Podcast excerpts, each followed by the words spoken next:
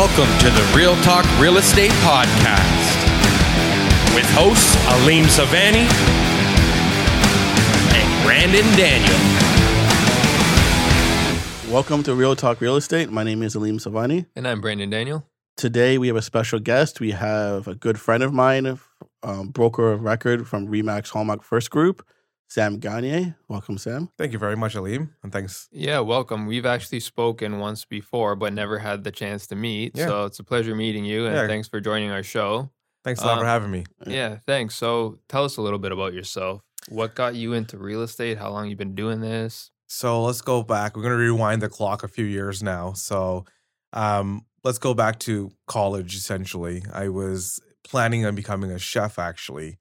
I went to school for culinary arts. I started my apprenticeship right down the street, actually, at North 44. And uh, that pretty quickly turned into I don't want to do this anymore. And I knew I wanted to get into business. I didn't know what in business I wanted to get into. I do recall when I was working in a restaurant uh, during my orientation, actually at a hotel restaurant, there was a lady there and she had a suit on and she was like, I work in HR and here's your orientation. I had no clue what that was. So I started my apprenticeship and uh, I did it for a couple years. I ga- gained quite a bit of hours in those few years because I worked 12 hours a day, six days a week. So obviously I'm a worker. And I one day I said, This isn't for me. I picked up my tools and I, I walked out of the door. And uh, I had to figure something else out at that point. So I went back and I found out that person obviously worked in HR. I said, maybe this is something I can do. So I went to school for HR, and that's how I met Aleem.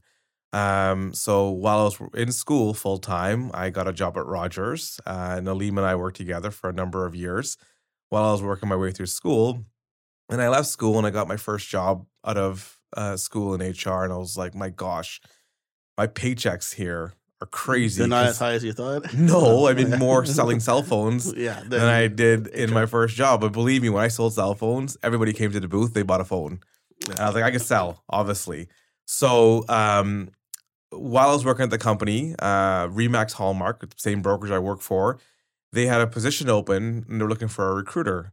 So I said, I can do that. I'm a recruiter right now. Have an HR background. I was working for a staffing firm. Um, so I applied for that position and I met with Deborah Bain, who's the president of Remax Hallmark Group of Companies. And we had a, a, a nice sit down. We were chit chatting and stuff, very informal meeting. And she's like, I'll take a chance on you. So luckily, that chance she took on me actually worked out. And then I got in the position as a recruiter and I found it really quickly. I was like, man, I should get my license. I think I knew that within the first week of starting at Hallmark internally in administration Yeah. that I wanted to get my license. So I did just that. I got my license. It took me about eight months. I failed, I think, every course once or twice.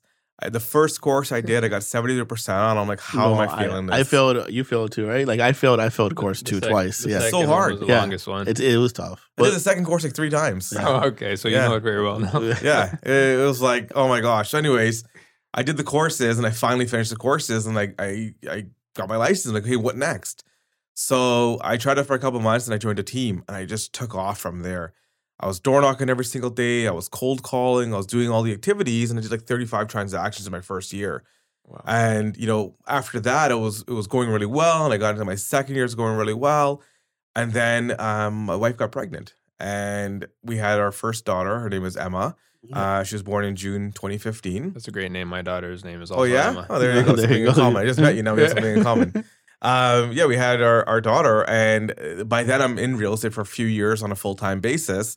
And I quickly realized, and you know, it started taking toll on my personal life. I was never home. I was working nonstop. And you asked me, you know, how did I get into the position I'm in now? So I went back to Ken and Deborah. I'm like, hey, you know, I gotta take a step back from the selling full time. I just want to take a break for now.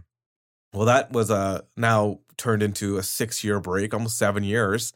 I ended up back into a, a leadership position within Remax Hallmark Group of Companies.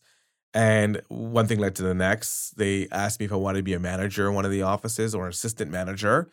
I did that. And they said, Do you want to be a manager three months later? I said, Sure. What does that mean? Pretty much the same thing, title change.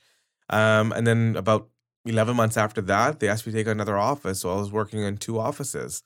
Um, and then we took over Durham Region in 2017. And when that happened, things changed. I was already living in the East End. And I went to them. I said, you know, this commute's killing me. I hated commuting every single day to the office. So Where was your office before? Pape and Danforth. Oh, so you're so the and old Danforth. Pape office, Oh, which is now at 630 Danforth Avenue, which is still a Pape and Danforth. We opened a brand new uh, facility there. Um, I was working at that office. So I was commuting from the East End, Pickering, Scarborough border all the way down there every day, and I hated it. Um, so we took over Durham Region in 2018. I started working out there. And then in early 2019, they asked me to go in there full time. And I didn't know what that meant. I just said, okay, I'll do it. And then growth started happening, and we started bringing on more agents, and we started hiring more agents, and you know my name started getting out there a lot more as you know a broker. Um, and then Aleem came back in 2020. Well, actually, I door knocked Aleem once. Yeah, so we lost. We Tell lost. him that story. Yeah, so we lost touch for a little bit, yeah. and then when I was living in Ajax, he actually door knocked my house, and he asked to sell the house, Yeah. and I said no, because we were not selling at that time. But then we reconnected, and from there we've been like constantly talking. I call him for all my real estate stuff, hmm and then he's like, "Was it 2020, 2021?" It was over COVID. Yeah, he's like, "You should get your license." I've been thinking about it, and then yeah, I took the chance and I got it. You jumped in. I jumped in, and I'm having fun. That day he went door knocking Yeah, and ended up at your uh, door. yeah. It's part of the reason why you're in real estate. today. Basically, that that is kind of. I think so. Yeah. I think that is Yeah. the reason. Yeah, I never thought of it like that. everything happens for a reason. Yeah. because like we didn't talk for a couple of years because I didn't know you're real estate agent. You just knocked our door, hmm and yeah, I think that is the reason. That's a cool story. Yeah. So I was doing a lot of door knocking then. Like I would door knock every single day, 50 homes a day. Uh, so 250 homes a week and keep track of it like that. So we had a listing in South Ajax, and that's how I ended up bumping into Yeah, Aleem. Yeah, we were we were door knocking it, and and I bumped into you. In fact, I bumped into other agents while Yeah. door knocking as well. I thought it was hilarious because agents were always like, "What are you doing out here door knocking?" I'm thinking, "What are you doing at home?" Like Yeah. it's Monday at 12 o'clock in the afternoon.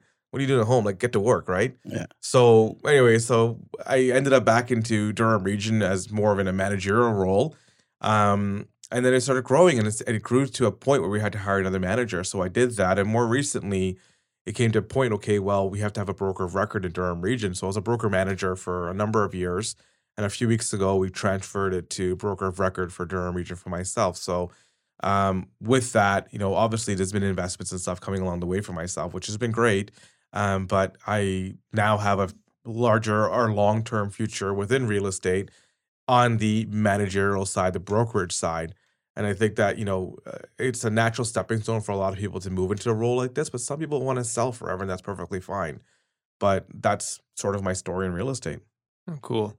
I want to actually just go back because we just spoke about door knocking very Yeah. briefly. Mhm. Um, and when we had a conversation on the phone, um, we brought up door knocking. I Mhm. mentioned to you that I was door knocking, and one of the things you said to me, like, "Are you door knocking with a purpose?" Um, so can you explain that a little bit? Yeah, what does door knocking with a purpose mean? So I can be honest, I've never door knocked somebody and said, you know, my name is Sam, I'm a local realtor in the area. I don't even know how to do that. Um, when I say door knock with a purpose, are you door knocking with, you know, I have a just listed or, you know, coming soon listing or an open house or just sold? Because then the conversation becomes a lot easier when you're just basically saying, you know, my name is Sam, I work at Remax. We just sold a home around the corner from you. Now you have a purpose of being there versus just saying, I'm a local realtor and I want to get your business eventually. What Yeah. what are you bringing to the table on top of that? It's what kind of my thought process was. And don't get me wrong, a lot of agents door knock like that, and it works for them. I think you have to find out what works best for you. And I always found that door knocking with a purpose works best for me, so I like doing it.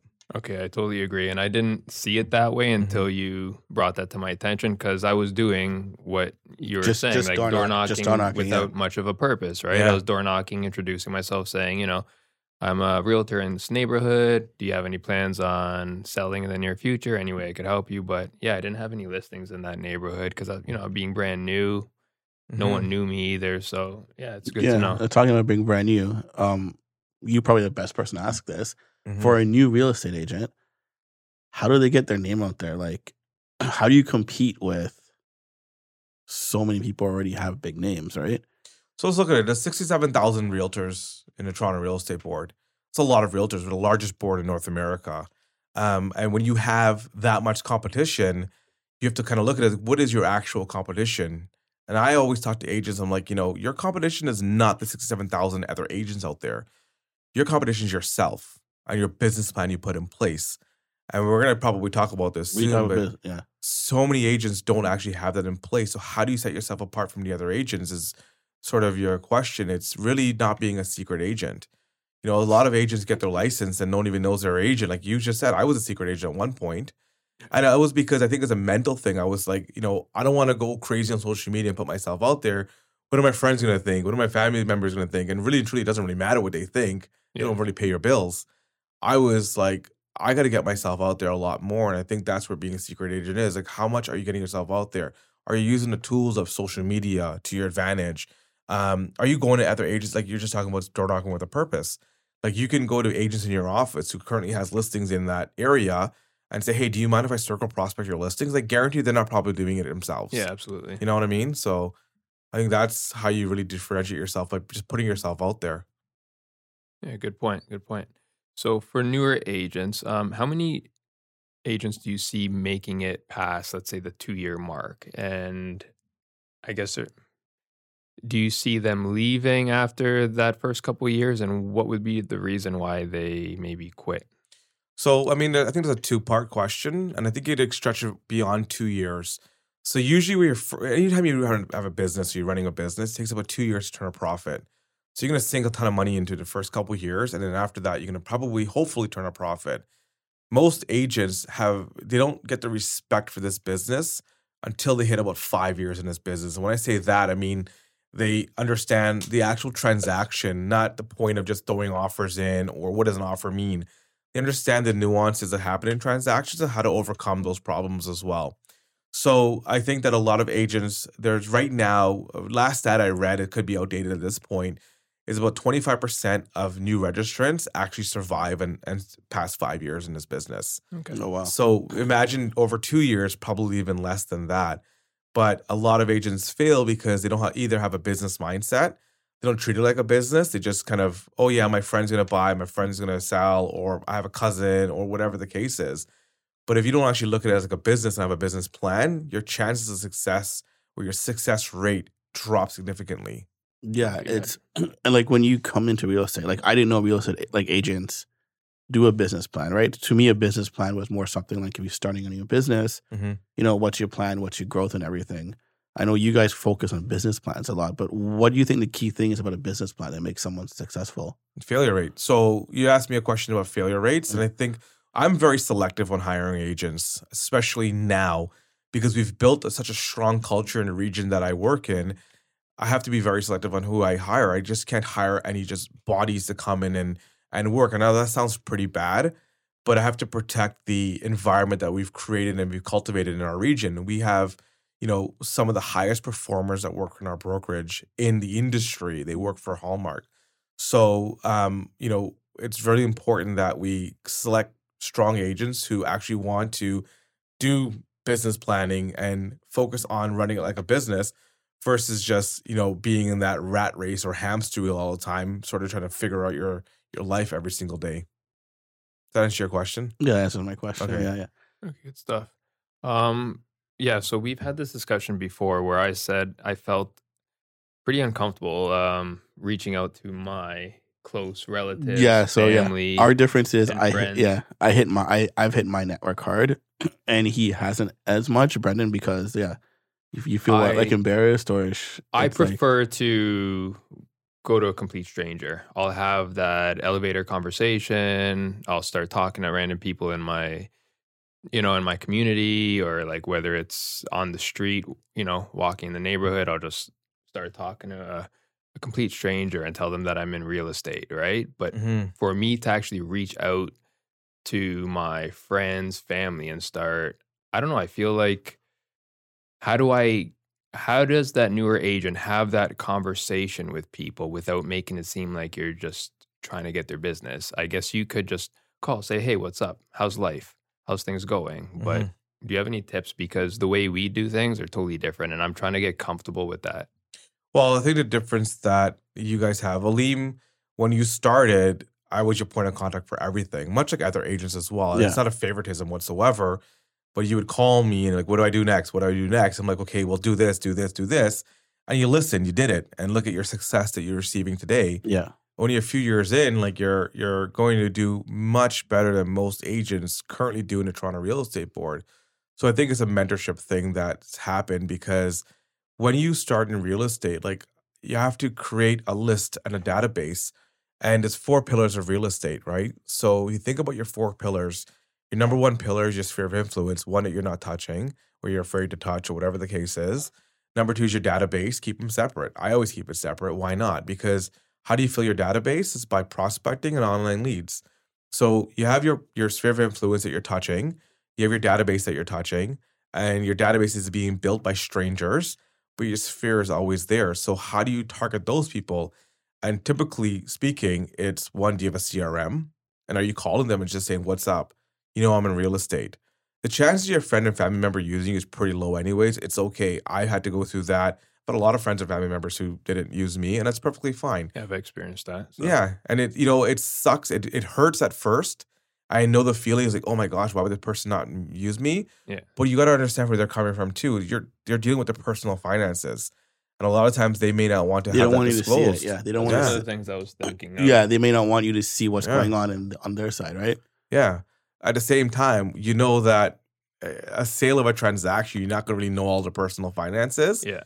But in their mind, they're uneducated, and that's a, that's on us by not educating them correctly to give them the information needed, so they know that they can rely on you. And quite frankly, you will probably work harder for your friends and family members because No, definitely you work harder because I've done some for friends and family. Mhm, I work 10 times as hard to make sure everything is perfect every step of the way Mhm. compared to someone who's contacted me on social media and I've never met before. 100%. But like I still put 110% in it, but I'm more worried about the friends and family. Yeah, because your name's on the line. Your there. name's on the line, and right? you want that repeat. Yeah. Yeah. Okay. Yeah, so it's yeah, it's tough. But I think maybe it's something you could try and Yeah, I got to work. try, on, try I and gotta get work into on it. getting to my. Uh, yeah. Just pick my up the network. phone. Yeah. Write down like what you can do. An easy thing to do is just write down all your friends. Yeah. Maybe just choose ten of them. Yeah, so I have a CRM. I have them all, and like Mhm. you said, like separate it, and I have it like kind of separated Mhm. to who's my friends, family, and who's people that I met through uh, Google Leads, or I use Agent Locator to Yeah. get leads through through Yeah, that's that. great. Right?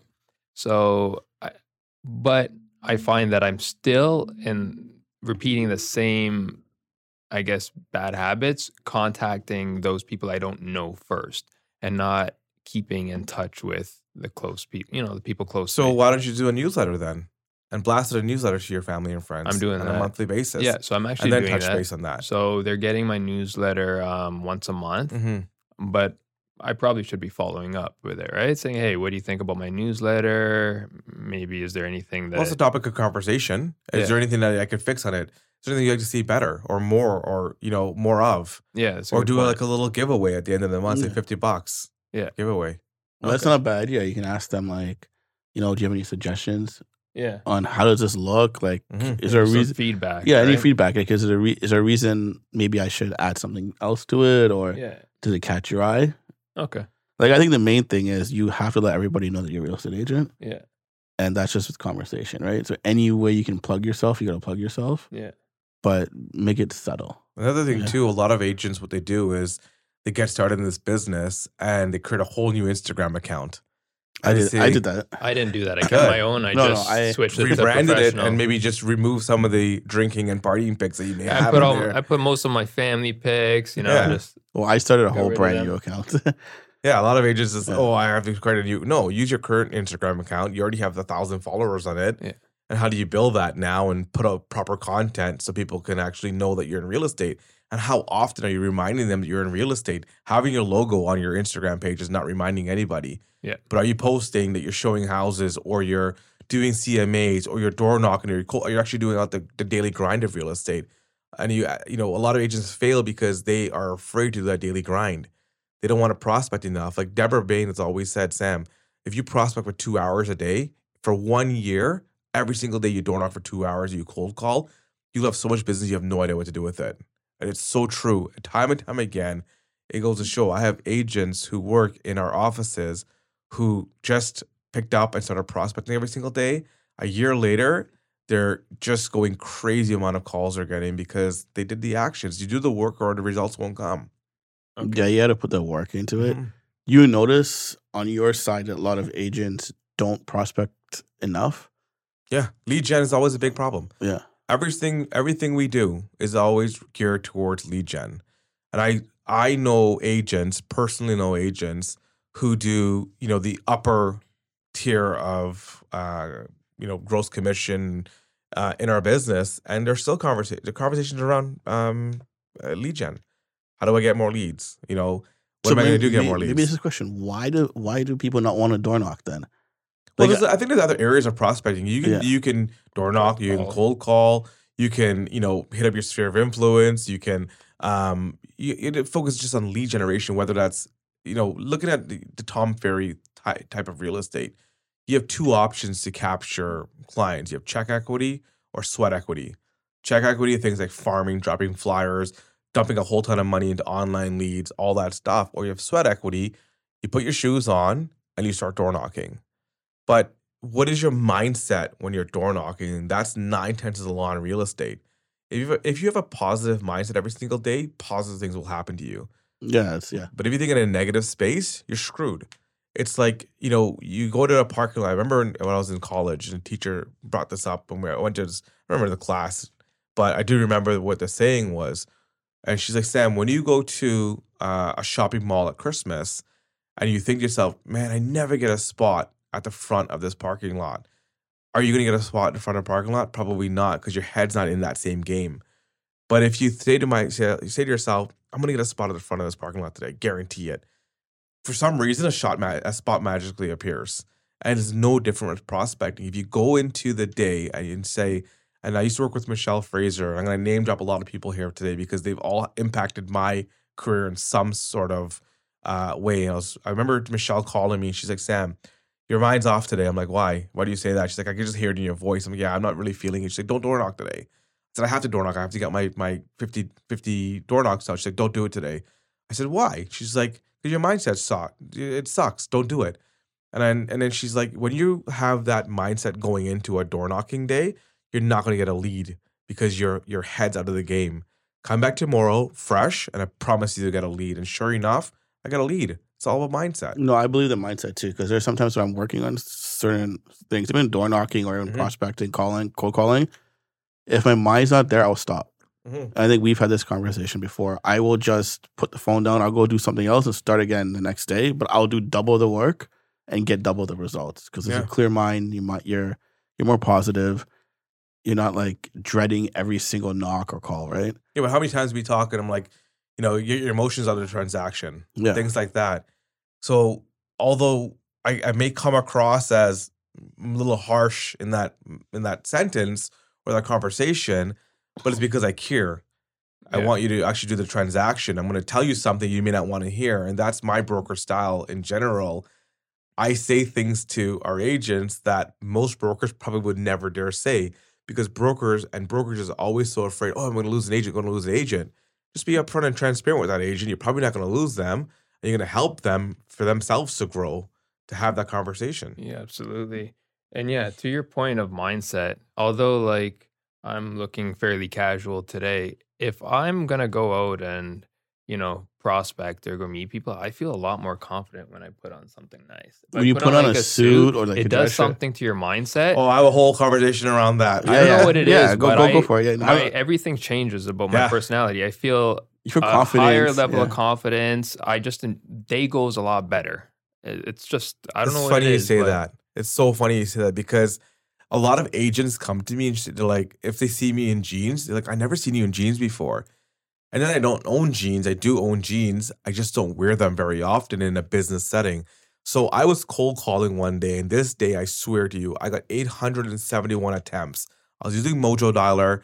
I wasn't getting any appointments. I'm like, I'm not going home until I get an appointment. So I'm there cold calling, and it's I remember 871. I got an appointment, so I shut it off. And Steve Tabrizi comes in the office, and Steve, I guess I'm very much like Steve now at the point like he's very much like me. We're very similar in a lot of ways. We're very drive we're driver personalities. Like let's get the job done and whatever it takes, let's make it happen. So I'm very junior, really green, wet behind the ears, and I'm cold calling. I'm trying to get an appointment, and I'm wearing uh like chinos, uh, pair of boat shoes, and a white dress shirt. Look, I was gonna go on like a nautical explorer, Yeah. right? and then and he walks and he's like, "What the hell are you doing?" I said, "What do you mean what I'm doing? This is Steve Tabrizi. Like, you, you, So for people who don't know, he's Who's a Steve? CEO of Remax Yeah. Mm-hmm. Hallmark Group of Companies. He's he's a work he's a workaholic. He's a machine, and like he's he's just a smart guy to be around. And like I like hanging around with him because I think that I'll go back to the story really quickly. But you're the you're the sum of the five people you hang around the most. You hang around five sharks, you're gonna be a sixth shark or fifth shark, or four sharks, you're gonna be the fifth shark. If you hang around five lose four losers, you're gonna be the fifth loser. Yeah. So I surround myself with people who are, are forward thinking, open minded people who want to do better in life as well, right? So I'm sitting down there uh, in the office cold calling, and I always cold call standing up because your voice, you portray no, your projects. Yeah, I do right? that too. I stand Yeah. up, Even or apparently I, my voice projects, but I don't know. no, but I, I will walk around the room. I can't sit still. Yeah, like I'll I'll walk around my office You're and pacing back. yeah, I pace even when I'm doing Nothing deals. wrong I'll with that, pace. Yeah, I pace when I'm even negotiating. And we didn't have we yeah. didn't have AirPods back then. I mean, you plug the thing into your phone, Yeah, and you have your Apple things hanging down, and you're pacing back and forth. Yeah. No one- Yeah. nothing's dying. All your scripts are on the wall too, eh? Like all your objection handlers, everything's on the wall. And you're banging out the phone calls. Steve comes. He's like, "What the hell are you doing?" He's like, "I'm cold call." He's like, "Why are you Why are you dressed like that?" I don't. I was dressed okay. I was wearing a dress pants, like chinos, and a dress shirt and stuff tucked in, brown belt, brown shoes. And he's like, "Put a suit on." I said, "Put a suit on. I'm not going out to meet any clients." Like, what if a client told you right now, come to Mr. Home, are you gonna go like that? I'm like, probably yeah. He's like, no, put a suit. You're dealing with people's multi-million dollar possessions. Wear a suit. And ever since then, that was like almost 10 years ago. I've you probably never see me without a jacket on. I always have a blazer on oh, every Right on. single day. Well, I don't do a lot of the dress shirt and stuff anymore just because it's more of a casual feel for me. I always have a blazer on. Okay. yeah, that's but yeah, Cool. Uh, did you want to touch on the Durham market or? yeah. Maybe not Durham market. Maybe just you can touch on the Durham market, but as whole, the real estate Toronto. market. Yeah, Toronto. Like, it's very confusing what's going on right now. People will see like you know offer dates starting again, prices going higher, some are going less. Like, where are you seeing the market right now, and what are you kind of predicting? Yeah, well, predictions are hard because we don't have a crystal ball. However, you got to remember, like, the city of Toronto is like a balloon, right? So you look at downtown core, you think about the balloon, and then it expands and expands, and it hits the 905, and they do really great. And then something happens, it poof, and it starts going down. So it's always been what goes up last comes down first. So we've always seen that where Durham's far further away from Toronto, Brampton, Mississauga, York region, they always go up in price last once Toronto gets overpriced. then they deflate a little bit, and then they they feel a little bit, but Toronto never really feels it as hard as the outside regions. So we have to play with that. Number one. So what has let's you have to rewind now. Like what's happened over the last couple of years to cause what we're experiencing in this market today. So you think about March 2020. I'm getting ready to go to a trip for Florida. I just got back from Vegas for R4, uh, which is that huge Remax convention in Vegas. Uh, next year it's March, as if you guys want to go, it's in March. Um, next year I'll probably be there. So you think about that, for instance, like you have March 2020. Um, the market is sort of like it was picking up a lot in February 2020. Jan, February 2020, the market was on fire. It was going crazy. Yeah. COVID hits, Dougie Ford shuts down the province, and we're like, what do we do now? Offices are closed. No one knows what's going on. We're laying off staff left, right, and center. We're shutting our offices down. We're trying to do everything online, and the market's just not moving. I think that month it was probably like 2,500 transactions. But for a March, that is hurting.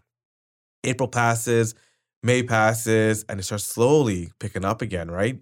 And then we started going into this frenzy where people's like, okay, this COVID thing isn't as bad. It was bad, of course. I'm not trying to downplay it.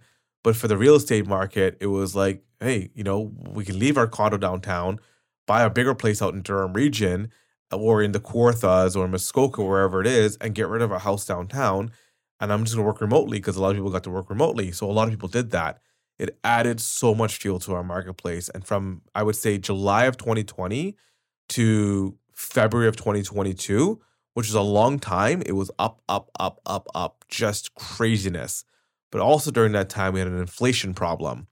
And with inflation, interest rates started going up, as we all know. So in February 2022, the tap sort of just shut off on everything as far as the crazy price appreciation. And quite frankly, it reminded me a lot of 2016 into 2017 before Kathleen Wynne made the Fair Housing Plan announcement. That was, I think, April 17th, 2017 um, that happened, and that shut the market down as well for six to eight months.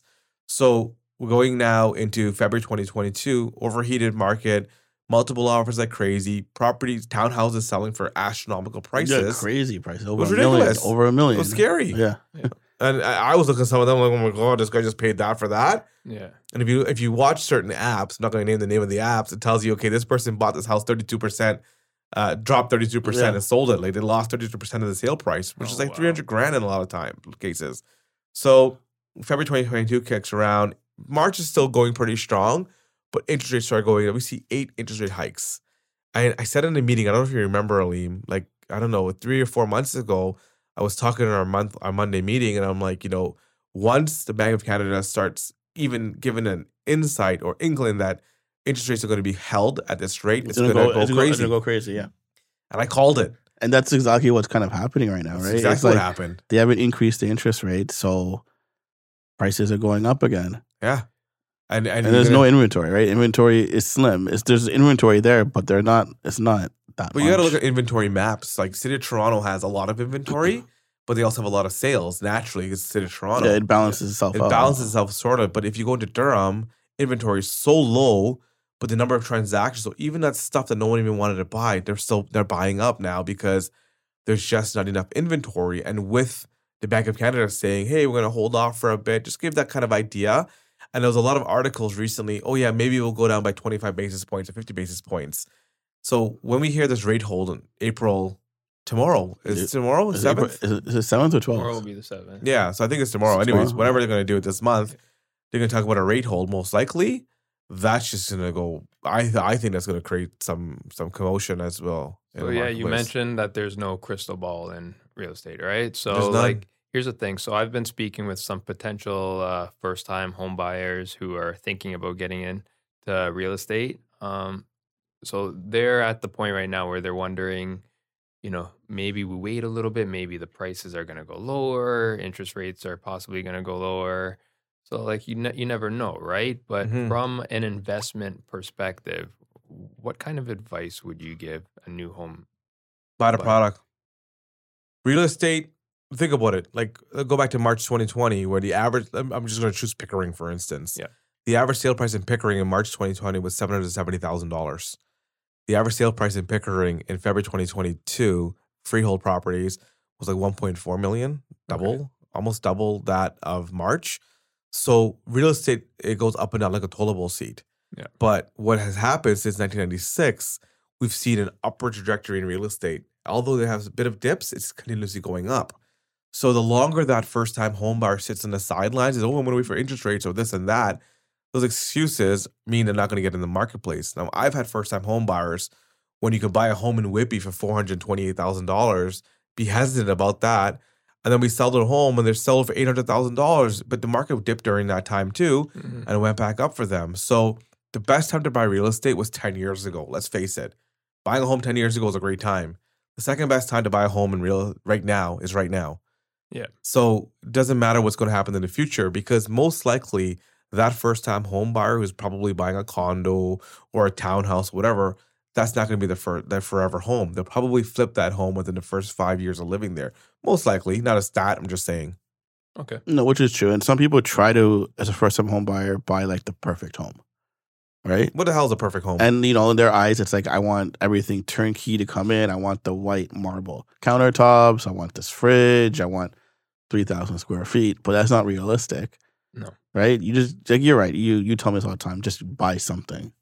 just buy something because like you think about it like this too like I, i've purchased properties that needed a ton of work and i put the money into it and if i bought that property finished it'll cost me more than i purchased it including putting the work into it Yeah. so you have options on mortgages like purchase plus improvement so many people don't even talk about that anymore we used to use it all the time let get a purchase plus improvement mortgage it works So what is a what is a purchase plus improvement mortgage? So you buy a home that needs a little extra work, for instance. Let's say you got to put, and it has to be improvements that are going to turn money into the home. Can't be painting. So you, it needs a kitchen, it needs bathrooms, it needs floors, things like that done to it. You go to your bank and say, "Listen, I want to buy this at five hundred thousand dollars or six hundred thousand dollars, but I want an additional loan of a hundred grand to go into the renovations of this property.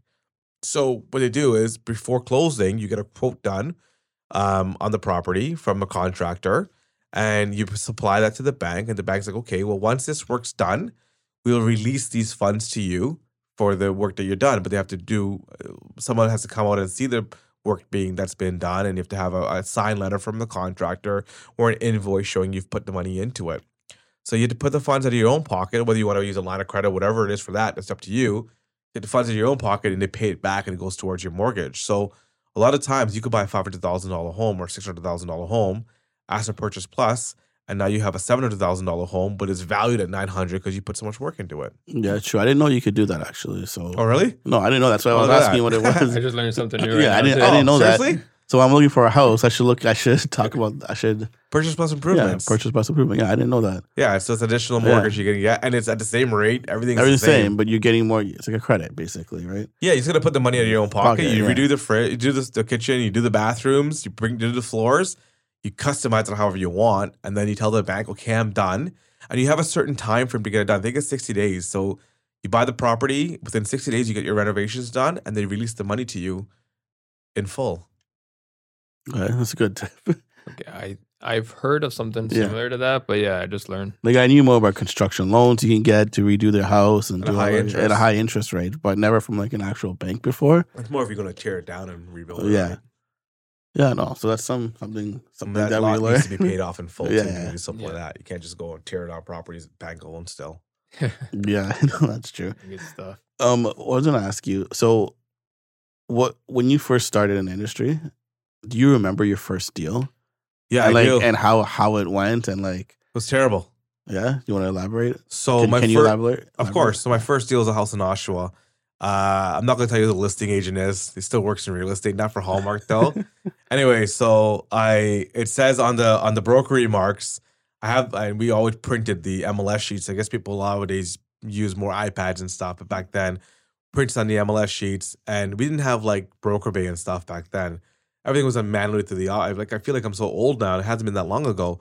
So on the broker remarks, it says, you know, register offer by 3 p.m. presenting at 7 p.m. But I didn't read register offer by 3 p.m. Uh, and presenting at 7 p.m. I just thought that I had to go to the house at 3 p.m. and bring the offer. So I'm with my client. We go to a coffee time. We sign the offer. Everything's good to go. I get her get her bank draft. I go to the house. Someone told me to get a bank draft. I go to the house. I knock on the door, and the owner opens the door and is like, they're like, what, what are you doing here? I said, I'm here to present my offer. They're like, what are you talking about? Seven o'clock, and it's three o'clock now, right? And I was like, oh shoot. So I go back in my car. And one thing I tell agents, never speak in your car Bluetooth with your client in the car. So the I called the agent up. I'm like, hey, I went to the house to present the offer. The seller said seven o'clock, and he basically called me every name in the book. and he, he said, You're an idiot because it's registration at three o'clock. And I didn't know what registration meant. So you go to your entire, I- at the time we did OREA courses, now it's Humber College. So we go through the entire Humber College course now, or RIA. I don't, I don't think Humber does it. I don't remember, don't recall it in OREA talking about registering offers and that no, kind of they don't. They don't Like, talk about any of that. No. That's on the ground training Yeah. Yeah. that I screwed up on because I didn't listen to any. I didn't even know what I. I'm not gonna lie. When I had to do my first waiver, I didn't even know what that was, and I was like, "Oh, okay." So I was so green, right? And I remember going to the house, and the offer is a mess. By the way, I remember showing the offer to Deborah, and she's like, "Oh my god, who did this?" And there's literally initial. I have a copy of it still. There's initials everywhere. The thing's littered with initials because I had to literally handwrite most of the stuff in because I made so many errors on it, right? Anyways, long story short, I'm in the car. The client's there. This agent is reaming me. The client definitely knows I'm brand new. That's my first deal, and I'm like, I ended up didn't get it. I didn't get it anyways, and uh, that sucked. That sucked. Yeah, But it's a good learning experience. So on your next Yeah. one, you made sure you read every single thing on the MLS listing. the next one was the same client. Oh, so- sold to the house. okay. Uh, it was two days after I started working in real estate full time because when I was transitioning out of my role at Hallmark, we hired somebody else. I was kind of just dabbling, doing open houses, that kind of stuff. And then I started uh, full time. And the worst thing about So, this sorry, is was this before you were with Michelle Fraser? I, I joined Michelle at this point. okay. I was about four months by myself. So I joined Michelle this time. And the worst thing is, is when you're in real estate, I always ask agents when they join us, that's why I'm very selective of hire agents. can you go the next six months without a paycheck? I ask everybody that, especially if you're newer, because it, it could be a long period of time before you start earning some income. Because you're always 90 days out from your next transaction. You do whatever you do today will pay off in 90 days. Yeah, that's true. I'm in that too. Yeah. You're you, you I asked you that too. You asked me that too. Like Yeah. anything I've closed right now, I'm not getting paid to June, July. Well, there you go. There's there's right there. So my deal I did in December didn't close till August the next year because they were bought new build. Oh, okay. So it was a long close. It's a long close, it's a yeah. So I was like, yeah, I'm gonna get this money, and then I'm like, Not boo, next year. it's like eight months down the road. I'm gonna turn my next birthday's gonna flip by, and I'm still not gonna get paid. So I was able to sell a, a numerous amount of homes right after that, which was good. Um, but again, most of it wasn't from my sphere. A lot of it was from door knocking, cold calling, open houses, that kind of stuff. All right. So for sorry, do you want to? No, no, no. Go ahead. No, for um a new agent or even a seasoned agent, like do you do you think it's smart at the start to join a team, or do you think a team is not for everybody? Like for you, a team worked, right? a team worked for me, but then, you know, I wasn't probably the best for a team because I'm sort of a I dance to beat of my own drum, I guess you can say. I'm more of a natural leader where I can have a team under me and coach them and mentor them and stuff. But being on a team, I'm not really I don't really work in regimented environments that well. I don't I kind of have my own schedule and that kind of stuff. I like it like that. Um, but for new agents, I always suggest for new agents, don't go on a team right away Then why? why grind it out for first six months because when you go on a team right away, you don't respect the fact that that team lead has to put in X amount of dollars into marketing or running actual business because you don't you've never done it. So when you get licensed, try it out for six months to a year, and if it doesn't work for you, then move into a team environment. And team leads the same. Like they, a lot of team leads take on brand new agents, and then they end up leaving.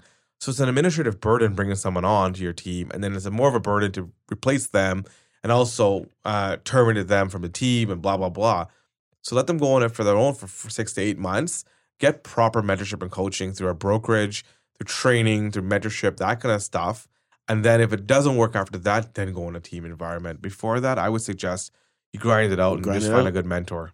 Yeah, we had that conversation. Me and I you. probably on gave you the same answer. Yeah, you gave me the same answer. For me, I was like, you know, I did consider a team. I thought I hate doing the back end work. And like you were talking about your offer being a mess, my first was a complete disaster as well. Like I didn't know mm-hmm. what I was doing. You know, I then I had someone look over and they're like, Holy smokes, like what did you do? And but yeah, so Yeah, my conversation. my my first offer, I spelt my name wrong. yeah, you told Yeah, but I reviewed your first offer. you were for few, you did. He goes, So You- I you make a found it. policy Yeah. to any new agent comes in our company, they're not allowed to put an offer in or a listing agreement, anything in place unless I review it first. Yeah. because I know what it's like to be a brand new agent, and I didn't take. I had that option. I could have called Steve, but I was just so gung ho to do everything myself. Like, yeah, I want to go. And I remember Michelle Fraser telling me this time, you still have training wheels on, chill out. And I'm like, Yeah. no, I want to do, I want to do, I want to do everything. And you got to step back sometimes, and people are there to help you. Let them help you. Yeah, it's a lot. You definitely need that. yeah, you need it. It's a it's a lot. It's a you in the lot to do. Yeah. Yeah. Now I review every offer. Any, any. That's why we don't hire a lot of new agents. But any new agent that I hire, they, they can't put an offer unless I see it first. Yeah, they might spell their name wrong. Yeah, there you go. I think I think I think I did everything else almost correct. There was some errors. in There your were offer. some, but I think the biggest one was my name was spelled. wrong. Yeah, that's okay. These things happen. So Sam, as we're coming uh, near the end of our show, is there anything you might be able to like let us in on, or any interesting stories you have? So you want a real estate story? I got lots of them, but I'll keep it uh, pretty PG for this show. Okay. So I know you probably want to hear about We people want to- doing crazy things in yeah, open that's houses the kind and of stuff. what- yeah, yeah. No need to Um, be PG, but if you yeah, want, I'll keep it PG. So I recall uh, a few years ago, I'm in a courtroom situation. So I kind of want to end this podcast so people understand that our role as broker of records or broker managers or internal people in brokerages, our role is to help you guys in your funny situations. And I think a lot of agents don't realize that every transaction you do, you're so close to a litigation situation because of the legal paperwork that you're handling in a transaction. So, number one, always read your agreement of purchase and sale. If you haven't done rather full agreement of purchase and sale as yet, please do. Confidential cooperation, a buyer rep agreement. Make sure you know that thing in and out because you go to a seller or a buyer one day and they ask you a clause, you better know what that clause means. So, we're in a situation where a house is sold Uh, let's just say in 2012. I'm just going to throw dates out there because I can't remember exactly. It sells in 2012 for you know a million dollars, a nice house at Yonge and, and Lawrence area. Um, the deal is double ended, is an office double ender. The uh, buyer can't close on the transaction, and the spy, the seller's agent, also the buyer's agent, because it's an office double ender, decides to make try to make this thing work and talk to the buyer and say, you know what, give us a further deposit uh, of like ten grand per month for eight months, eighty thousand dollars, and you can we'll make sure this deal finally goes through. Seller agrees to it, buyer agrees to it. Buyer pays like three or four months of that eighty thousand dollars, and then stops paying. So now the seller has a deposit of like say a hundred grand plus the extra forty thousand dollars, but the deal now is in jeopardy because the remaining further deposit hasn't been given to the seller, uh, to the seller's listing to the listing brokerage uh, for the seller. So doesn't close. Seller turns around, resells the property. Now, keep in mind, as markets increase, like I asked the question earlier, the market did increase substantially during this time. So the seller ends up selling for like three hundred thousand dollars more than they originally sold it for anyway. So they actually won. Yeah. But it's still one hundred forty thousand dollars sitting in a, in a trust account, our trust account. Where's that money going to go? Like we can't touch trust account money. You got to understand as a brokerage, unless it's a mutually signed by the buyer and seller, and also or as a court order saying we must transfer the funds to whatever. There's none in this case because the seller's not signing a mutual lease and the buyer wants a mutual release to get this money back, but they can't. So the seller turns around and sues the buyer and says this buyer's caused us problems, blah blah blah. So we go into a mediation setting. Now, mediation, if you've probably never been in a mediation setting, it's where there's different sides. It's not in a court situation as yet, but you're in a mediation. So you have the seller side, you have the buyer side, and then you have the room where everybody's in, and it's a mediator involved there too. Uh, it's a Toronto North mediation. It's expensive. There's like five grand per room per day. There's lunches, Oh, and everything. wow. It's amazing. Uh, you get like a buffet and stuff. It's crazy. So we're there, and the You've been there a lot. no, I don't. I don't go there very often anymore. Uh, it's been a been a while. Um, so we're there, and we find out that through you know hearing chatter and stuff, the buyer ended up buying like a two Mercedes Benz or something for his kids before closing. That's why he couldn't oh, close. Oh, That's why he couldn't. Yeah, so it was a mess, and we didn't hear. He was outside talking to somebody else about that. Got to wait to close first. Yeah, you would think so. They fi- we found out about this. Seller ends up obviously hearing about it, goes back and says the reason why you couldn't close is because of the two Benzes. Anyways, long story short, we ended up finishing his mediation. The buyer lost his deposit, lost his further deposit, um, Wow. and had to pay for the actual mediation day, which was like twenty grand worth of expenses. Wow. So in, in addition to losing 140 grand, he ended up losing another 20,000 or something like that. That's just a hundred sixty thousand dollar day because of two Mercedes Benzes. yeah, he. I'm sure you have to get rid of those Benzes after that day. Yeah, you must Yeah. have to. But yeah, so just a note: if you are closing a house, don't buy anything Yeah. until after closing. Hundred percent. Yeah, that's a Never great, purchase. That's a Yeah, that's very useful bit of information. Yeah, don't go buy For sure. furniture, buying a car, don't buy anything like that. Like the, the- Wait till you close. yeah, Yeah. wait till you close. Yeah, absolutely. Yeah, mm-hmm. no, no. All right, so I think yeah, we're we're just out of time right now. Oh, thank you. so yeah, thank you very much for coming. Yeah, it's been great meeting you. it's great Yeah, meeting you. you too. Yeah, nice And- having you on. So if people want to reach out to you or anything like that, do you want to give them like a social media handle? Sure. It's it's perfectly written. My broker Sam, my Yeah. dot broker Sam. Uh, Sam at remaxhallmark.com is my email address, and my phone number is on my Instagram account. Uh, check out my Instagram account because I do post a bit of content on there regarding real estate as well. Okay, perfect. Thank you again. Thank you. All right. You're welcome. All right. You're welcome. Stay tuned for the next episode of Real Talk with Aleem and myself, Brandon. Be sure to subscribe to all channels. Until next time.